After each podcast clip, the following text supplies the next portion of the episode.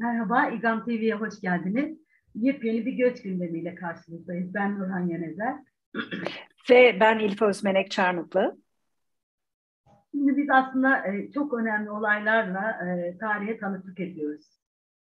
İkinci Dünya Savaşı'ndan beri dünyada ilk kez, ilk kez bu kadar fazla yerinden edilme yaşanıyor. E, 2020 yıl sonu itibariyle e, 82 milyon insanın zorla yerinden edildiği belirlendi. Bu bağlamda içinde bulunduğumuz coğrafya çok büyük önem taşıyor. Çünkü Türkiye dünyada en fazla mülteci barındıran bir ülke haline geldi. Son verilere göre 3 milyon 746 bin 674 Suriyeli sığınmacı Türkiye'de yaşıyor. Diğer mültecilerle beraber bu sayının 4,5-5 milyonu bulduğu belirtiliyor. Bütün bu gelişmeler yaşanırken bugün hala önemini koruyan bazı anlaşmalara da tanıklık ettik bu arada. 18 Mart bu anlaşmalardan birinin yıl dönümüydü. 18 Mart 2016'da Türkiye-AB mülteci mutabakatı imzalandı ve aradan tam 6 yıl geçti. Şimdi bu 6 yıla baktığımızda e, Türkiye sürekli göç konusunda büyük yük taşıdığını hatırlattı karşı tarafa. Muhalefet giderek daha fazla mültecileri göndermekten yana tavır koydu ve koyuyor. Yunanistan başta olmak üzere Avrupa ülkelerinden geri itmeler yaşandı, yaşanıyor. Ee, Türkiye ve AB de zaman zaman karşı tarafın yükümlülüklerini birbirlerine hatırlatmaya devam ediyorlar. Ee, bu mutabakat doğrultusunda bazı konularda adım atıldı ama bazılarında hiç değişiklik olmadı neredeyse. Ee, biz bunları tartışırken Rusya-Ukrayna savaşı başladı ve görülmemiş bir hızla Ukrayna'nın mülteciler Polonya ve diğer Avrupa ülkelerine göç etmeye başladılar. Burada tabii AB'nin tavrı da çok dikkat edildi. Onu da konuşacağız. İşte bugün bu konularda gerçekten çok değerli çalışmaları bulunan, bizim de çok çok e, yararlandığımız e, Sayın Profesör Doktor Ayhan Kaya ile birlikteyiz. İstanbul Bilgi Üniversitesi Uluslararası İlişkiler ve Siyaset Bilimi e, bölümü öğretim üyesi Sayın Kaya. E, Ayhan Bey hoş geldiniz. Çok teşekkür ederiz. Hoş geldiniz hocam. Nurhan Hanım, Arif Hanım çok teşekkür ederim. Hoş buldum. Sağ olun. Eksik Şimdi e, mutabakatı e, ilk soruyu yine ben ileteceğim.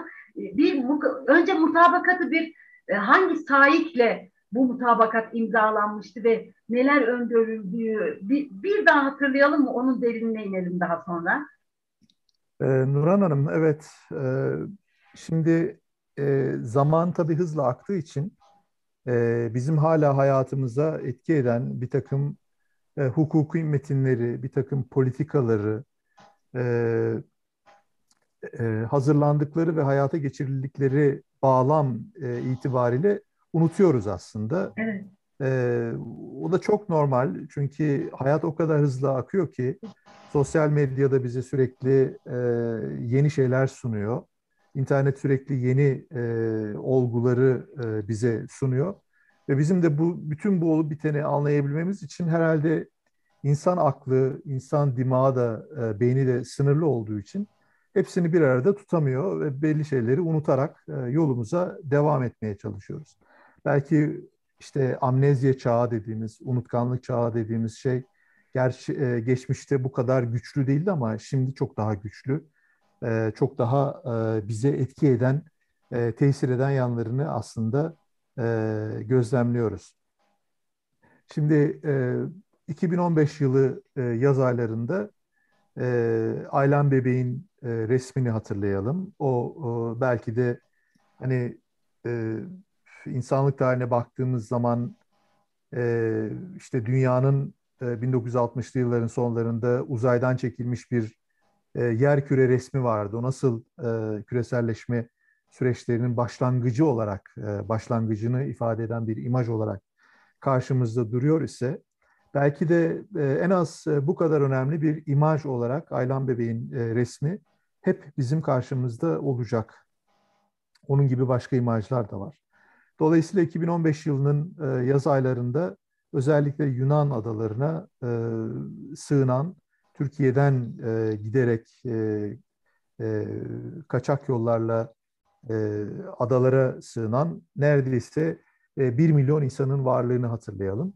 Ki e, o zamana kadar da Avrupa Birliği e, üyesi devletler, özellikle merkezdeki e, devletler, Almanya, Fransa, e, yani Akdeniz'e e, kıyısı olmayan, İtalya ve Yunanistan dışındaki devletler diyelim e, bu sürece çok da fazla e, angajı olmadılar. E, ertelediler. Ukrayna krizindeki, Ukrayna savaşındaki gösterdikleri anlık e, reaksiyonu, hassasiyeti maalesef e, Suriye krizinde göstermemişlerdi. E, bir kere bunu hatırlayalım. Ee, öte yandan Türkiye'de müthiş bir baskı gündeme gelmişti. Sayıları giderek artan e, bu insanların Türkiye toplumuna, siyasetine, ekonomisine e, ayrıca bir sorumluluk yüklediği e, zamanı hatırlayalım. E, ve yine o dönemde e, Avrupa Birliği ülkelerinde özellikle 2008 küresel finansal krizinin de getirdiği bir takım nedenlerden ötürü e, giderek yükselen bir e, sağ popülizm, e, beyaz ırkın üstünlüğünü savunan İslamofobik bir takım söylemler e, gündeme geliyordu. Dolayısıyla bu paradoksal ortamda bir taraftan İslamofobi, e, sağ popülizm ama öbür taraftan da Avrupa'nın sınırlarını sürekli zorlayan bir insanlık dramı ile karşı karşıya kalınmıştı. Ve e, o noktada özellikle Angela Merkel'in, Almanya şansölyesi Angela Merkel'in e, liderliğinde Avrupalılar biz bunu yapabiliriz dediler ve çok sayıda mülteciyi kendi ülkelerine kabul ettiler. E, işte literatürde welcome culture olarak, hoş geldiniz kültürü olarak e, gündeme gelen e, bu kavramın, bu olgunun maalesef uzun süre devam etmediğini gördük. Yani 2015 e, yılı yaz aylarında e, mültecilere e, bir yandan kucaklarını açan Batı Avrupalı e, pek çok ülkeyi e, görürken diğer taraftan Doğu Avrupalı bir takım e, ülkelerde Macaristan aklımıza geliyor hatırlayalım. Evet. E, mültecinin ayağına çelmeyi takan gazeteci e, kadın figürü yine değil mi e, gözlerimizin evet. önünde e, canlanıyor. Dolayısıyla e, böylesine e, koşullarda sağ popülizmin de sürekli arttığı, e, Avrupa demokrasisini tehdit eden ve özellikle de artan mülteci, mülteci sayısından sürekli dem vuran, bunu e, oy devşirmek amacıyla kullanan mültecileri, göçmenleri günah keçisi olarak sürekli gözümüzün önüne e, getiren e, başka bir takım sağ e, anlatılar e, vardı.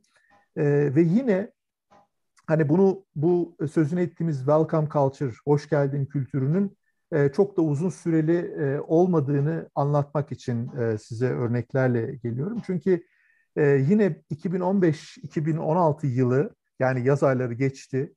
Ee, işte mültecilere kucak açıldı ama 2015-2016 e, yeni yıl kutlamalarında Köln'deki manzaraları hatırlayalım.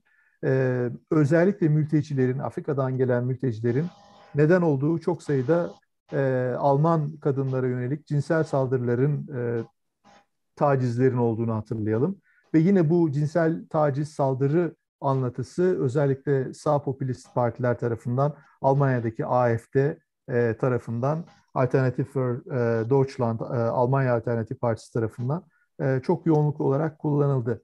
İşte tam bu tür e, nedenlerden ötürü yani artan aşırı sağ e, popülist anlatıların e, yükselmesiyle birlikte Almanya'da sürekli kamuoyu yoklamalarını öncelikli olarak e, değerlendiren e, Angela Merkel hükümetinin e, ve Schaffen das dedikten sonra biz bunu yapabiliriz, becerebiliriz dedikten sonra birden aksi yönde bir e, istikamete doğru seyrettiğini ve e, mülteci karşıtı bir e, havanın Almanya'da da hakim olmaya başladığını e, gözlemledik. Ve işte o noktadan itibaren Angela Merkel e, tarihte ilk defa bu kadar sıklıkla yanlış hatırlamıyorsam 6 defa üst üste e, İstanbul, Ankara e, ve Berlin arasında mekik e, dokuyarak e, mültecileri nasıl e, Almanya'dan ve Avrupa'dan uzak tutabilirizin hesaplarını yapmaya e, başladılar. Ve bu mülteci mutabakatı da e, o dönemde fazlasıyla finansal girdiye ihtiyaç duyan mültecilere yardım edebilmek için fazlasıyla finansal ihtiyaç e, içerisinde olan Türkiye'nin de talepleriyle örtüştü ve e, ortaya e, böyle bir mutabakat e, çıktı. E, dinleyicilerimize hatırlatmakta fayda var. E, literatürde zaman zaman yanlış bir şekilde bunun bir anlaşma olduğu e, kaydedilir ama anlaşma değil değil mi? Anlaşma evet, değil. Bunu bu bir mutabakat. Gerekiyor. Bu bir mutabakat. Evet. Almanya'nın öncülüğünde e, Türkiye ile birlikte yapılan ve e, o dönemde Avrupa Birliği'nde e, konsey başkan, başkanı olan ülke Hollanda'ydı. E, Hollandalı'nın başkanlığında, Almanya'nın liderliğinde ve Türkiye'nin desteğinde ortaya çıkarılan bir mutabakat oldu. E, mutabakat olarak kaldı. Adeta bir basın bildirisi olarak e, kalmaya namzet bir e, metin ile karşı karşıyaydık. Çünkü e, bu metin e, özellikle İtalya gibi e, güneydeki e, Avrupa Birliği ülkelerinin e, çok da fazla desteğini almadı. Çünkü bu metnin e, hayata geçirilmesinden sonra bu defa e, göç yolları Balkan koridorunu izlemektense Afrika koridorunu izlemeye başladı ve e, özellikle İtalya sınırında, Malta sınırında, e, Libya'da basınç yaratmaya başlat, başladı ve bu da aslında bir ölçüde bu defa İtalya'da aşırı sağ hareketlerin güçlenmesine e, neden oldu ve bütün bu sürecin ardında aslında Avrupa Birliği'nde ciddi anlamda bir e, dayanışma konusunda sıkıntı e, ile karşı karşıya kaldığımızı söyleyebiliriz. Bağlamı bu, şekilde sanıyorum e, hatırlatabiliriz e, dinleyicilerimize. Evet, evet. Şimdi içeriğine de baktığımız zaman ben kendi adıma şöyle değerlendiriyorum. Hani e, göçün, mültecilerin araçsallaştırılması deyince benim aklıma mutabakat geliyor gerçekten. Yani içine bir sürü şeyi koyup da ondan sonra da mültecileri yerleştirip e, bu, buradan da e, yani bir sürü görüş ayrılığına rağmen mesela işte gümrük birliği konusundaki görüş ayrılığına rağmen onun içine bu mültecileri koyduğunuz zaman o mutabakat gerçekten biraz ne deve ne kuş gibi kalıyor bana göre. E, sizden rica etsem e, mülteciler bağlamında e, tam olarak ne getirdiğini bir hatırlayalım. Onun üzerine bir soru daha soracağım. Ee, ben ben bir de Ayhan Hocam e, bu soruya bir şey eklemek istiyorum. Şimdi Avrupa kendi e, bu sefer e, göbeğinde de bir sorun yaşıyor. Yani e, doğudan gelen değil kendi içinde e, kendi coğrafyası içerisinde bir krizle karşı karşıya. E, şimdi oradaki tutumu da bir karşılaştırarak vermek belki aradan geçen evet, e, 6 sene sonra e, bir başka göç e, akımıyla karşı karşıya. Buradakini biraz karşılaştırmalı olarak verebilir misiniz lütfen? Tabii ki. E, şimdi öncelikle e, mülteciler için bu ne anlam ifade etti? E, mültecilerin e, özellikle Yunan adalarına e, işte Meriç'i geçerek de karadan Yunanistan'a özellikle varmaları sürecinde çok ciddi trajedilerin, kayıpların yaşandığını yine e, hatırlayalım. E, yani gün geçmiyordu ki e, gazetede e, onlarca e, mültecinin hayatını e, kaybettiğine e, tanık olalım. E, dolayısıyla e, bu mülti, e, bu mutabakatın 20 Mart tarihinde yürürlüğe girmesiyle birlikte e, Türkiye e, karşılığında alacağı e, finansal e, katkılarla birlikte e, sınırlarını daha e, e, güçlü bir şekilde e, korumaya aldı ve mülteci geçişlerine müsaade etmedi. Dolayısıyla e, trajedinin e, büyük ölçüde önüne e, geçilmiş oldu ama diğer taraftan da e, özellikle göçmen kaçakçıları, mülteci kaçakçıları e, önemli bir sektör oluşturduğundan e, bu sektörün bu defa e, biraz önce ifade ettiğim gibi özellikle 2016 yılı sonları itibariyle Afrika'ya doğru kaydığını ve hatta daha sonra hatırlayalım yine yakın zamana geldiğimiz zaman bu defa bu rotanın Belarus'a doğru kaydığını yani Karadeniz'in kuzeyine doğru kaydığını hatırlatmakta fayda var. Dolayısıyla mülteciler ya kendi e, ülkelerinin yakınındaki komşu ülkelere sığınmak durumunda kalacak. Ki e, Suriyeliler örneğinde bu e, doyum noktasına çoktan gelmişti. E, Lübnan'da, Türkiye'de, e, Ürdün'de, e, Kuzey Irak'ta e, milyonlarca insanın olduğunu e, biliyoruz ama e, öte yandan Avrupa'ya, e, dünyanın farklı yerlerine e, geçme mücadelesi verdiklerini de biliyoruz.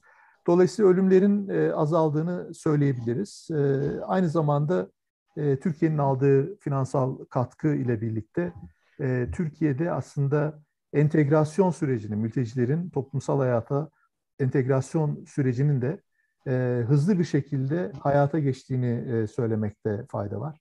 Yine alınan Avrupa Birliği'nden alınan fonlarla birlikte e, STK'lar tarafından, belediyeler tarafından, kamu kuruluşları tarafından oluşturulan e, konsorsiyumlarla birlikte bu defa yerel yönetimlerinde daha fazla sürece dahil olduklarını ve mültecilerin ihtiyaçlarını e, hızla karşılamaya başladıklarını e, gözlemledik.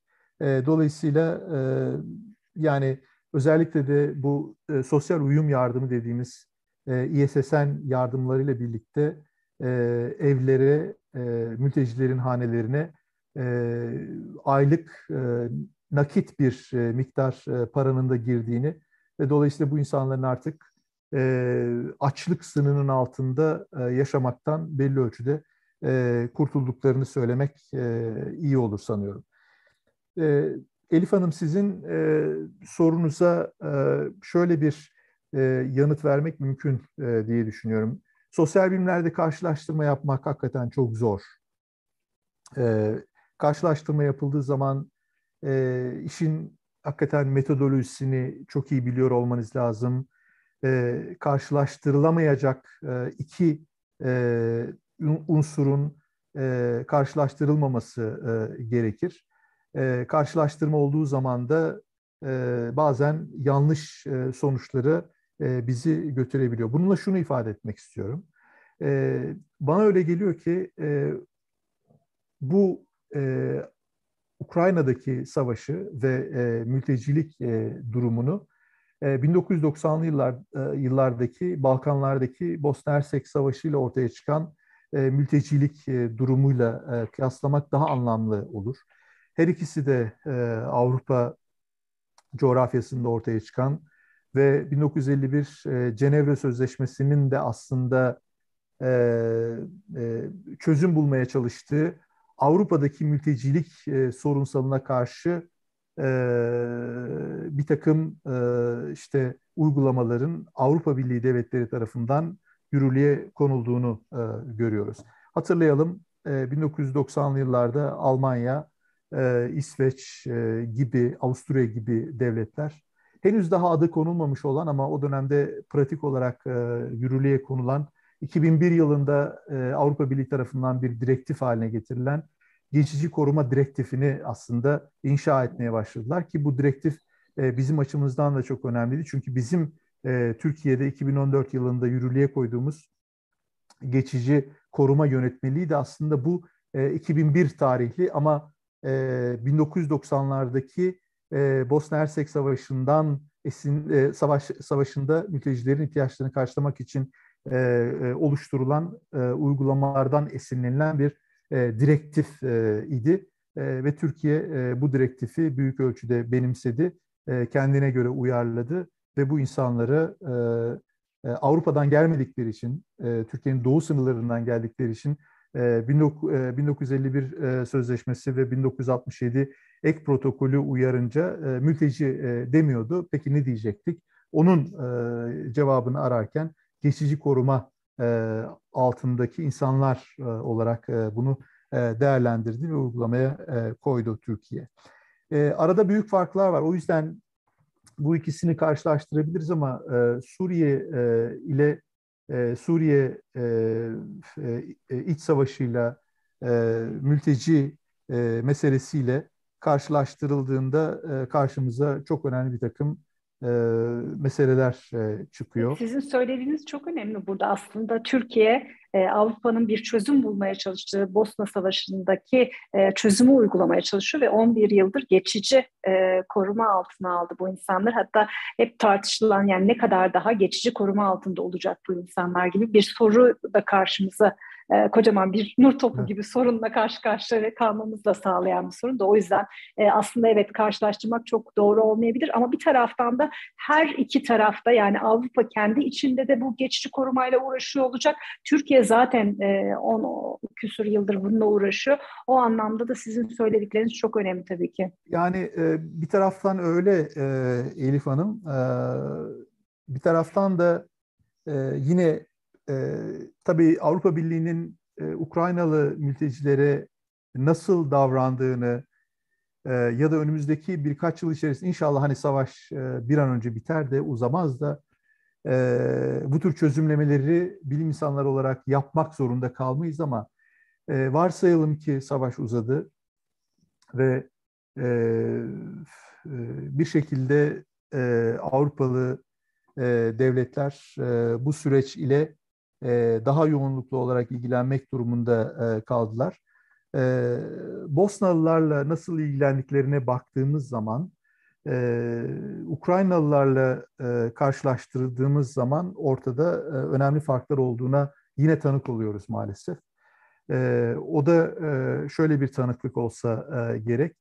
E, Almanya mesela e, 1990 e, 94-97 yıllarında yaklaşık 300 bin kadar e, Bosnalı e, Müslümanı e, geçici koruma altında e, ülkesinde barınmasına e, müsaade etti. E, ama 97 yılında henüz daha Bosna Hersek'te güvenlik e, sağlanmamışken e, 300 bin kadar insanın e, kendi ülkelerine e, Bosna Hersek'e e, dönmesini e, zorunlu e, kıldı. Burada e, Müslümanlık kavramını özellikle kullandım çünkü o sıfatı kullandım çünkü e, Müslümanlar olunca e, konu biraz e, farklılaşıyor. Suriyeliler örneğinde de e, konu yine Müslümanlık. E, İslamofobinin egemen olduğu bir Avrupa, ırkçılığın egemen olduğu bir Avrupa. En azından e, belli e, toplumsal gruplar arasında giderek yükselen e, ayrımcı, e, ırkçı, yabancı düşmanı, e, İslamofobik bir e, Avrupa ile karşı karşıya olduğumuzu ve özellikle de e, Doğu Avrupa ülkelerine baktığımız zaman bunun çok daha kesif bir şekilde e, bizim karşımıza çıktığını e, görüyoruz. Dolayısıyla e, Ukrayna Savaşı'nın e, ilk yıllarında bugün itibariyle baktım sayıya tekrar e, 3 milyon 800 bin yani e, müthiş bir sayı. Bir aylık bir süre içerisinde e, müthiş bir e, sayıda insanın e, uluslararası e, mülteci haline geldiğini e, görüyoruz. Ülke içinde de en azından 7 milyon kadar e, Ukraynalı'nın e, yerinden edildiğini e, düşündüğümüz zaman e, bir aylık bir süre içerisinde e, 11-12 milyon insanın e, yer değiştiğinden e, bahsediyoruz. Suriye özelinde bu çok daha e, düşük oranlarda e, başlamıştı. Özellikle 2015'ten sonra e, rakamın daha kitlesel bir şekilde e, kitlesel boyutlara ulaştığını e, söyleyelim. Dolayısıyla burada e, Ukrayna'da yaşanan e, e, savaşın ardından, istilanın ardından ortaya çıkan e, mülteci e, meselesinde e, karşımızda e, hızlı bir şekilde yanıt veren e, Avrupa Birliği devletlerini gördük, e, toplumunu gördük. Bu çok güzel bir şey. Ama maalesef e, diğer örneklerini göz önünde bulundurduğumuz zaman Bosna Hersek örneği, e, Kosova örneği, daha sonra Suriye örneğini göz önünde bulundurduğumuz zaman Müslüman olmalarından ötürü, farklı bir kültürden, farklı bir tırnak içinde uygarlıktan geldiklerinden ötürü aynı muameleyle karşı karşıya kalmadılar, ötelendiler. Bu tür durumlarda genellikle Avrupa devletleri, Avrupa Birliği devletleri özellikle söz konusu krizin olduğu ülkelerin sınırındaki komşu ülkelere e, mülteci yığılmalarını sağlayarak Türkiye, Lübnan, Ürdün gibi e, ülkelere, komşu ülkelere, e, Suriye komşu ülkelere Afrika'da da bunun örnekleri var. E, orada da çok sayıda kamplar var. E, mülteci kampları var. E, oralarda yığılmaları sağlayarak e, bir şekilde e, bir takım e, mülteci ambarları diyebileceğimiz tırnak içinde bu kelimeyi kullanmak e, insanlar söz konusu olduğu zaman sadece insanlar değil hayvanlar söz konusu olduğu zaman bile e, son derece rahatsız edici bir e, kavram ama e, e, gerçekliğe baktığımız zaman hakikaten mülteci depoları yaratmak, e, tampon e, bölgeler, tampon ülkeler e, yaratma arayışına giriyor Avrupa Birliği e, devletleri. Afrika'da bunun örneklerini gördük. E, Türkiye'deki Suriyeliler özelinde bunun örneklerini Hocam e, Ukrayna krizinin uzaması halinde yani Ukrayna savaşının uzaması halinde acaba e, Merkez Avrupa'nın e, benzer bir şeyi e, çevre e, Avrupa ülkelerine yapmasını bekler miyiz? E, eğer beklersek bu durumda aslında e, işte Dublin Anlaşması gibi Avrupa Birliği'nin ortak oluşturmaya çalıştığı bir takım göç ve iltica politikaları ne yöne doğru ilerler? Biraz varsayım seviyesinde kalacak, öngörü seviyesinde kalacak ama düşünmemiz gereken ve de önemli bir konu olduğunu düşünüyorum. Evet, şimdi Elif Hanım özellikle bu biraz önce üzerine konuştuğumuz Türkiye-Avrupa Birliği mutabakatı e, o kadar önemli bir metin haline geldi ki e, Avrupa Birliği devletleri e, özellikle e, Avrupa dışında yaşanan e, mülteci hareketliliklerini e, yönetebilmek için, göç süreçlerini e, yönetebilmek için e, göç ve iltica politikalarını e, dışsallaştırma eğilimine e, girmeye başladı. Çünkü e, Türkiye-Avrupa Birliği mutabakatının pratik olumlu sonuçlarını e, gördü. E, Türkiye e, bir e, mülteci ambarı olarak e, tasarlandı. E, bir tampon ülke olarak e, tasarlandı. E, ve finansal yardım karşılığında, e, bir takım projeler karşılığında e, Suriyelilerin bu ülkeye entegrasyonu e, sağlanmaya çalışılıyor. Hani kişisel olarak e, ben e, bir sosyal bilimci olarak e, baktığım zaman bunda bir sorun görmüyorum ama daha geniş bir çerçeveden baktığınız zaman burada uygarlıkçı bir paradigmanın, medeniyetçi bir paradigmanın olduğunu görüyorsunuz. Yani kendinden olmayanı, farklı dinden, farklı kültürden, farklı coğrafyadan olanı dışarıda bırakmak ve bunu da nasıl yapmak? Bunu da göç ve iltica politikalarını dışsallaştırarak yapmaya çalıştığını görüyoruz Avrupa Birliği devletlerinin. Burada da bu dışsallaştırmayı dinleyicilerimiz açısından kısaca anlatmak gerekirse Avrupa Birliği söz konusu üçüncü ülkeye, burada örnek Türkiye, bir takım finansal katkılar sunarak, bir takım know-how sunarak Suriyelilerin, göçmenlerin e, sınır aşarak Avrupa Birliği ülkelerine e, gelmesini engellemek için e, Türkiye'de kalmalarını sağlayacak e, bir takım yöntemler üzerinde e, duruyor. E, ki bu yöntemin Türkiye örneğinde başarılı olmasıyla birlikte aynı yöntemi e, İtalya ve Libya arasında uyguladılar. Aynı yöntemi yine e, Afrika'dan özellikle Rwanda gibi bir takım ülkelerden Avrupa Birliği'ne yönelecek, yönelebilecek bir takım e, insan hareketliliklerini önleyebilmek amacıyla uygulamaya başladılar. E, Ukrayna özelinde bu e, nasıl uygulanabilir diye düşündüğümüz zaman e, haritaya baktığımız zaman orada komşu ülkeler olarak bir Belarus görüyoruz. Belarus'taki şu andaki iktidar e, böylesine bir e, e dışsallaştırma politikasının yani göç ve iltica politikalarının dışsallaştırılması için uygun bir ülke değil. E, çünkü orası e, yine bir e, diktatörlük e, ama e, ileride e, olmaz diye bir şey yok. Çünkü bir taraftan da sürgünde bir Belarus e, hükümetinin olduğunu biliyoruz. E, Moldova e, karşımıza çıkıyor. Moldova'da bu pekala uygulanabilir. E, ama e, bu e, dışsallaştırma politikasının e, Ukrayna bağlamında e, bu anlamda sınırdaki ülkelerin e, sayıca yeterli olmadıkları ve siyaseten de en azından bir tanesinin mümkün e, olacak bir düzenek e, sağlamaması nedeniyle çok da fazla uygulanması mümkün değil. Şu anda çünkü e, bütün yoğunluk özellikle Polonya üzerinde e, karşımıza e, çıkıyor. Yaklaşık iki buçuk milyon kadar insanın e, Polonya'ya giriş yaptığını e, biliyoruz e, Ukrayna'dan ve e, meslektaşlarımızın bize e, bildirdiği kadarıyla bu iki buçuk milyon insanın yaklaşık yüzde kırklık, yüzde ellilik bir kitlesinin e, henüz e, Avrupa'nın pek çok ülkesine özellikle Almanya, Avusturya gibi e, ülkelere e, gittiklerini, İtalya'ya gittiklerini e, biliyoruz. Ama e, dediğim gibi e, dışsallaştırmanın bu örnekte çok da fazla e, bir e, sonuç getireceğini e, ben açıkçası düşünmüyorum. Peki hocam son olarak e, açıkçası e, son yıllarda artan e, bu e, yabancı evliliklerin e, Türkiye'de de bir takım etkilerini görüyoruz. E, Ukrayna e, Savaşı'ndan sonra da e, ülkeye gelen e, Ukraynalıların sayısının fazla olduğunu biliyoruz. E, bu anlamda Türkiye'nin Vatandaşlık son yıllarda zaten değişen bir vatandaşlık kavramı var. Bir de kısaca ondan bahsedersek bütün bu e, gelen yabancılar buradaki vatandaşlık kavramını etkiler mi? E, yeni bir e, ne denir e, akım yaratır mı bu anlamda?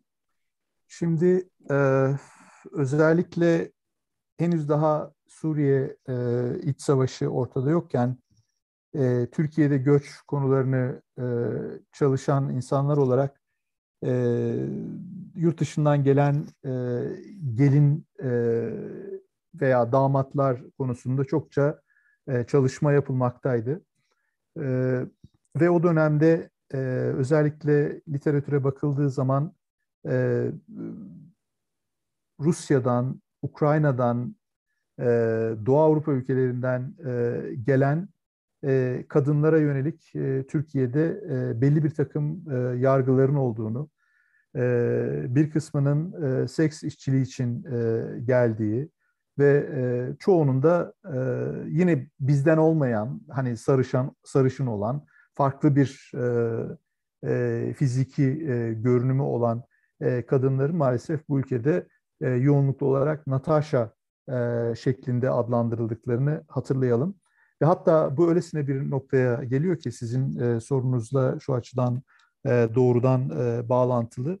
E, vatandaşlık e, almak isteyen e, çok sayıdaki e, tırnak içindeki yabancı e, kadının e, nüfus e, idarelerinde e, sıklıkla e, hangi amaçla geldiğini çok da net olarak e, işte anlayabilmek için e, çok zaman zaman e, e, aşağılayıcı, zaman zaman e, sorunları beraberinde getiren bir takım muamelelere e, maruz kaldıklarını e, hatırlatmakta fayda var. E, Türkiye'deki yurttaşlık e, pratiği tabii tarihsel olarak baktığımız zaman her ne kadar Türkiye Cumhuriyeti bir cumhuriyet olsa da e, anayasamızda hala e, işte e, din, dil, e, cinsiyet e, gözetmeksizin bütün yurttaşların eşit olduğu e, söylense de e, pratiğe baktığımız zaman e, vatandaşlığa e, erişmek isteyen e, yabancıların e, zaman zaman e, bir takım ayrımcı e, muamelelere maruz kaldıklarına hepimiz e, tanık oluyoruz. E, rengi farklı olduğu zaman, e, dini farklı olduğu zaman e, veya işte Kuzey Avrupa'dan ya da Rusya'dan, e, Ukrayna gibi yerlerden, Doğu Avrupa gibi yerlerden geldiği zaman e, burada ayrımcılığa maruz kaldıklarını e, görüyoruz. E, o kadar uzağa gitmeyelim. Günümüzdeki örneklerine baktığımız zaman biliyorsunuz Suriye Suriyeliler de e, e, bir vatandaşlık e, başvurusunda bulunabiliyorlar. E, eğer Türkiye Cumhuriyeti devletine, toplumuna toplumsal anlamda, sportif anlamda, kültürel anlamda e, katkı e, sunabileceklerini kanıtlı, kanıtlarlarsa e, belli bir sürenin ardından e, vatandaşlık e, için başvurma hakları var. E, pratiğe baktığımız zaman e, burada da özellikle e, orta sınıf e, birkaç dili bilen, e, Türkçe konuşan, İngilizce konuşan e, Suriyelilere e, vatandaşlık verildiğini ama e, işte daha alt sınıflardan gelen e, Suriyelilere hele e, Kürt kökenli ise e, e, vatandaşlık verilmediğini e, biliyoruz. Bunu şu nedenle anlatıyorum. Bizim ülkemizdeki vatandaşlık uygulamaları hala e, etnokültürel ve dinsel sahiplerle e, hayata e, geçiriliyor e, diye gözlemliyorum. E, hani keşke e, bütün bunlardan bağımsız olarak e, insanlar e, içinde bulundukları, yaşadıkları e, ülkede dile bile bakılmaksızın, mesela İsveç'te e, konuştuğunuz e, dilin İsveççe olmasına gerek yok vatandaşlığa başvurabilmeniz için.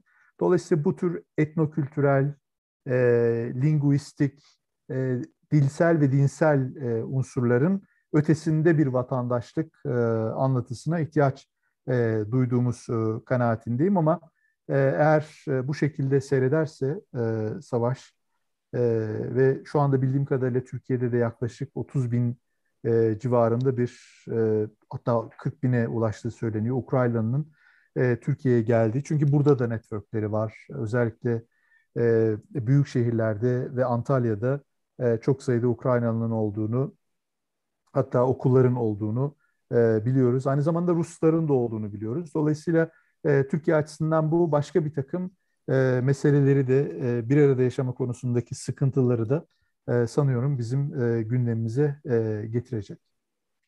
Sevgili Ayhan Kaya, çok teşekkür ediyoruz hocam geldiğiniz için tekrar İGAM yayınına. Çok keyifli bir sohbetti. Ben teşekkür Nurhan ederim. ne yazık ki elektrik kesildiği için yayından düştü. O yüzden Evet, onun onu- adına da, İGAM Evet, adına da gördüm, size çok evet, teşekkür evet. ediyorum. Rica ederim. Ee, en kısa zamanda bir başka yayında inşallah tekrar bir araya geliriz hocam. Ee, sevgili İGAM dinleyicileri, izleyicileri bizi lütfen YouTube kanalından takip edin. Ee, aynı zamanda podcast'te de artık varız. Ee, lütfen oradan da e, abone olmayı unutmayın. Ee, gelecek hafta bir başka göç gündemiyle karşınızda olacağız. Kendinize iyi bakın. Hoşçakalın. Hoşçakal. Hoşçakal.